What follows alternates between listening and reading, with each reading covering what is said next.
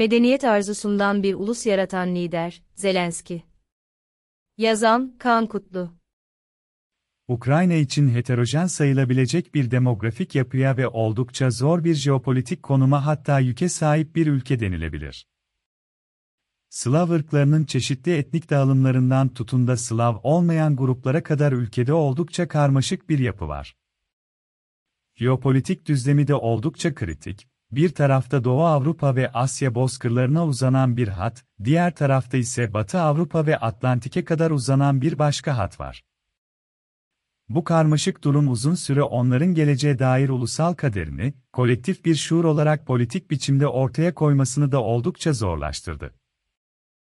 Uluslaşma iradesine ve sürecine dair işlerini zorlaştıran tüm bu tarihi, etnik ve jeopolitik ayrışmalar, aslına bakarsanız süreç içerisinde hiç tahmin edemeyeceğimiz bir avantaja dönüştü.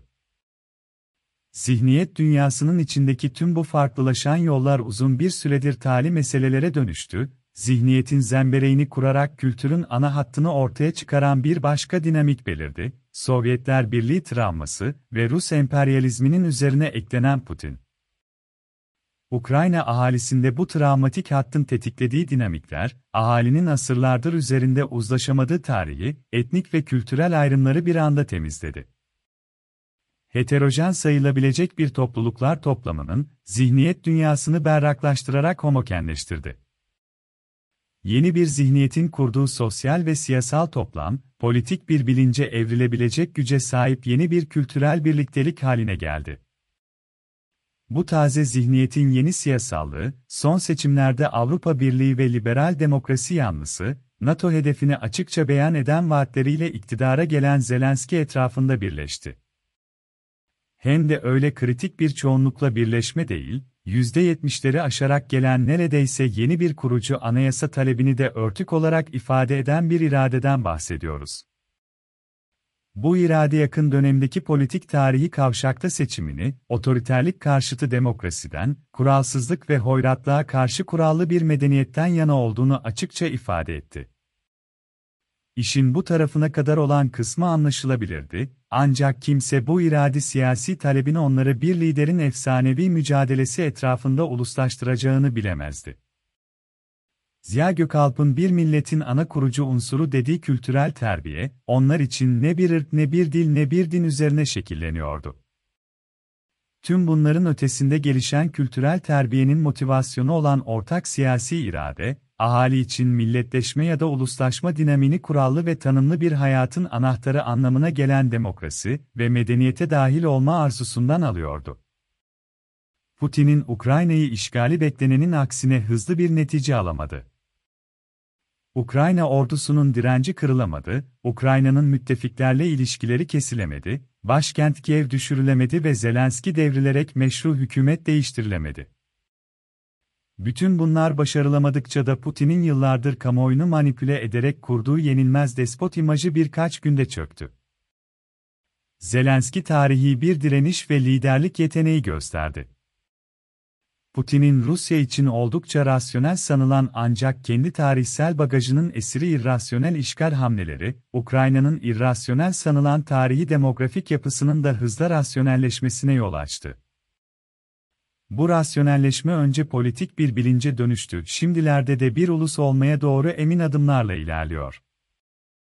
Ernest Renan bir millet yaratımını ifade ederken, bu süreçte millet olmanın başarısının tarihteki farklılıkları unutmaya bağlı adete yalancı hafıza kaybında saklı bir kabiliyette olduğunu ifade ediyordu. Bu durum Ukrayna ahalisi için de geçerliydi ve bir araya gelmesi mümkün olmayan birçok farklılığı da hızla unutturdu.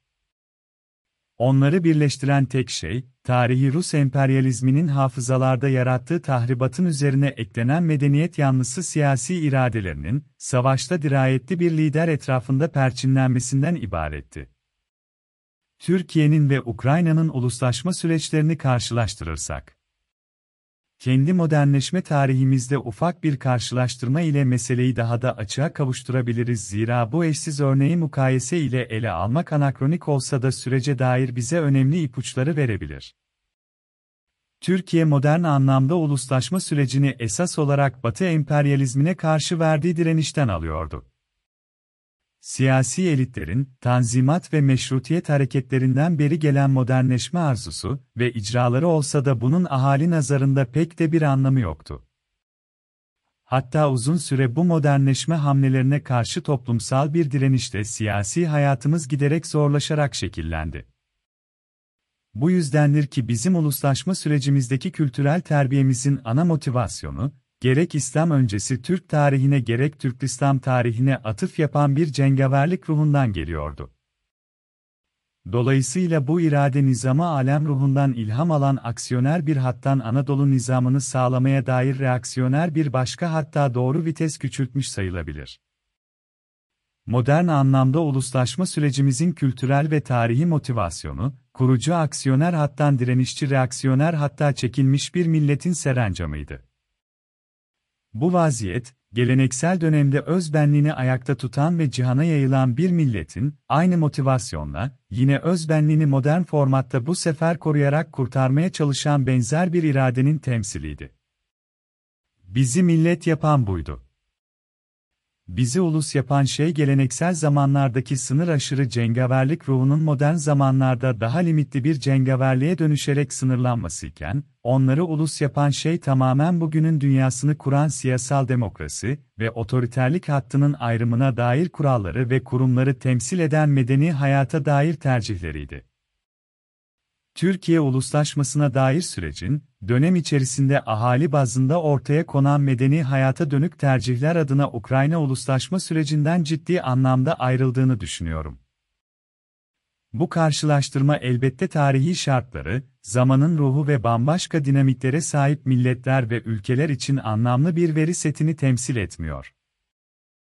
Elbette bu farklılıkta, ulusların kaderine dair aradaki yaklaşık yüzyıla mukabil zaman farkının yarattığı, dünyanın sekülerleşme sürecinin küreselleşmeyle ciddi bir ilme yakalamasına dair dramatik fark büyük ölçüde etkilidir.